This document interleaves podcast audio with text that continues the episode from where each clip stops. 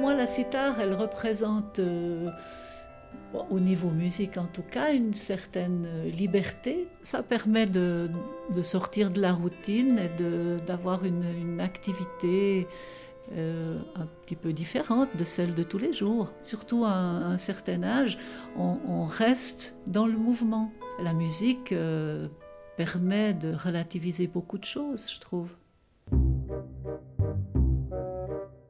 Bienvenue dans Clé de Sol, un podcast de terre et nature qui part à la rencontre de celles et ceux qui font résonner chaque jour la musique traditionnelle suisse. Alors bonjour, je m'appelle Denise Cherly, j'habite à Bulle, en Gruyère.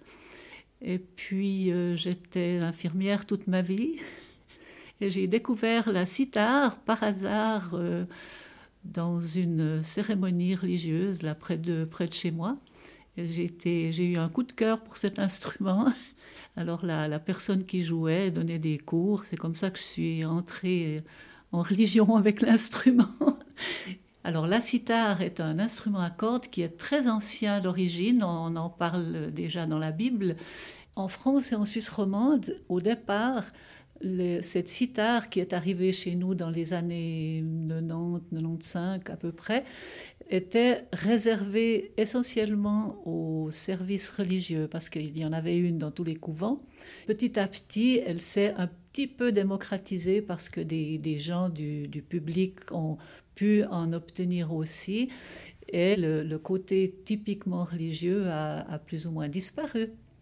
La sitar basique, c'est six accords, qui est la plupart du temps utilisé en Suisse alémanique pour tout, tout, ce qui est folklore.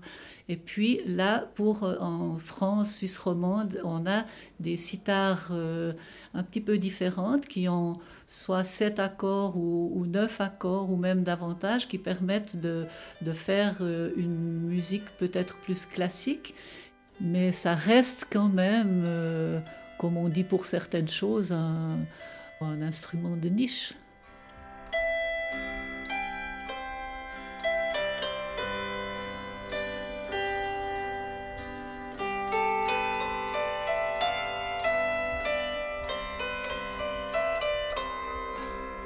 Alors moi je suis née à Bro, en Gruyère. Euh, et puis mes, parents, mon père était travaillait à la fabrique Nestlé, il était confiseur. Ma mère, euh, qui s'appelait Cécile, disait je ne, je ne prie jamais ma, ma patronne parce qu'elle m'a pas donné de voix pour chanter parce que c'est la patronne des musiciens, Sainte-Cécile. Mais nous, on a eu de la chance parce que tout petit, on a baigné dans, le chant et la, musique. Puis depuis, j'ai toujours fait euh, partie de, de chœur et de, on, a toujours, on a toujours chanté. Et puis au, fil des années, en, connaissant d'autres personnes qui jouaient, on a eu l'idée une fois de, proposer d'aller euh, jouer pour, euh, pour des amis en EMS. Et puis après, on a été connus pendant quelques années. On nous demandait d'aller régulièrement jouer. La sitar est un instrument qui est euh, très doux et qui est calmant, qui est utilisé beaucoup pour la, méditation ou même pour permettre de, relaxer. Ou on a, je peux vous raconter une anecdote. Quand euh, on, est allé une fois avec mon ami jouer dans un EMS où, qui recevait essentiellement des personnes atteintes de la maladie d'Alzheimer, et l'animateur qui nous a reçus nous a dit mais il ne faudra pas vous faire de soucis, les gens vont, vont partir, vont crier. Et puis, euh, bon, on a dit il n'y a pas de souci, nous on s'adapte euh, au, milieu.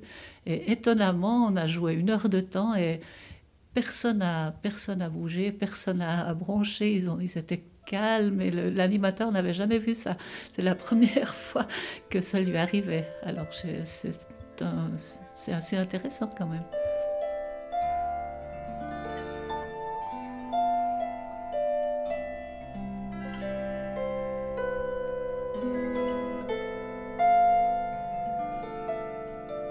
J'ai 81 ans, donc c'est un, bel âge, donc j'ai plus 20 ans, mais la sitar me permet justement de demeurer plus jeune d'esprit Bon, à côté de la sitar, euh, bien sûr, j'ai beaucoup d'autres euh, activités.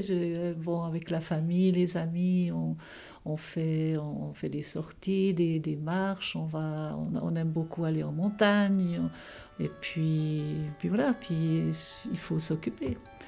Il faut, on dit quand on arrive à un certain âge, il faut, il faut, il faut pas rajouter des années à la vie, mais de la vie aux années. Alors ça en fait partie.